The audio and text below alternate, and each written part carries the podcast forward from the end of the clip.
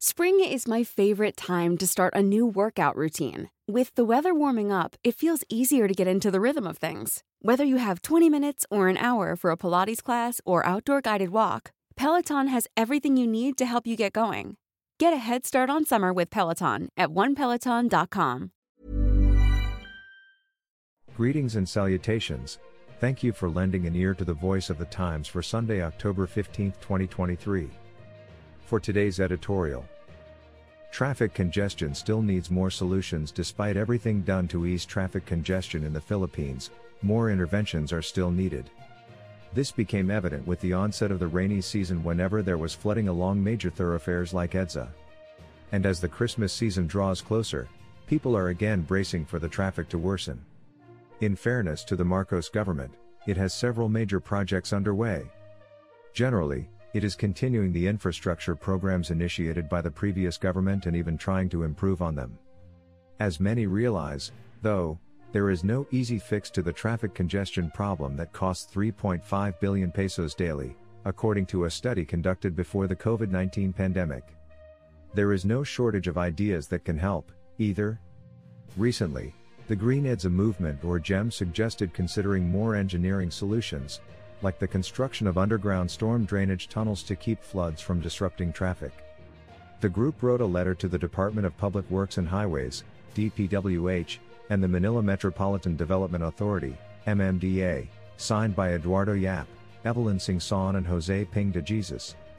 It is common knowledge that the topography of key sections of EDSA, particularly at the intersections of Ortigas Avenue and Boni Serrano Avenue where Camp Crame and Aguinaldo are located, is depressed and are large natural basins for flood water, they wrote. It is apparent that the storm gravity drains are incapable of draining the large volume of rainwater after strong downpours and the lakes that form become impassable to motor vehicles, including buses. Obviously, many other areas around Metro Manila are also flood prone, like the stretch of España Boulevard near the University Belt. In its letter, GEM suggested using tunnel boring machines, like the ones used for the subway construction project, to build those large underground facilities. GEM also mentioned that typical drainage projects tried before may not be suitable for busy highways like EDSA because traffic congestion gets worse during construction. The group added that DPWH and MMDA should study the underground storm drainages built in other countries. GEM mentioned Singapore, which is poised to complete 146 kilometers of deep superhighway tunnels that will also be used to hold wastewater. Their point is to be audacious and think long term. The time for palliative solutions should be over, Gem wrote. Policy focus The authorities should also consider reviewing their focus or priorities. For instance, they should consider prioritizing mass transportation systems, particularly railways, over infrastructure meant for cars and similar vehicles. Of course, building more roads and bridges is important, but that is also likely to make people buy more cars and other vehicles that carry fewer passengers. The same may be said for buses, at least relative to the passenger capacity of trains. As Colombia's President Gustavo Petro famously said, a developed country is not where the poor have cars. It's where the rich use public transportation. If that idea is to be adapted here, the aim should go beyond merely building mass transportation systems. Attention should be given to making them convenient to use, clean and comfortable for commuters. Moreover, Filipinos should expand their transportation options. To be more precise, more thought should be given to moving people and cargo over coastal waters, rivers and lakes.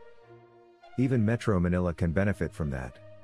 Economic managers and others should think about shipping people and cargo across Manila Bay, not just about building a bridge connecting the provinces of Bataan and Cavite, Clearly, that is a great project, but the government should not overlook the possibility of also using the sea. Besides Manila Bay, economic managers should also look at Laguna de Bay, one of the largest lakes in Asia. If developed for transport, the lake can connect Metro Manila with the provinces of Laguna and Rizal. Incidentally, Laguna de Bay and Manila Bay are also important for flood control. Flooding, as mentioned earlier, is one of the causes of traffic congestion. The authorities are doing things to address flooding and related problems. But the point here is for everyone to think bigger. Our longest trusted English newspaper since 1898. Now available digitally. Computer. Order the Manila Times Digital Edition. Subscribed. Get the Manila Times Digital Edition for less than 2 pesos and 50 centavos per day when you sign up for one year. The Manila Times, news source of choice, trusted since 1898.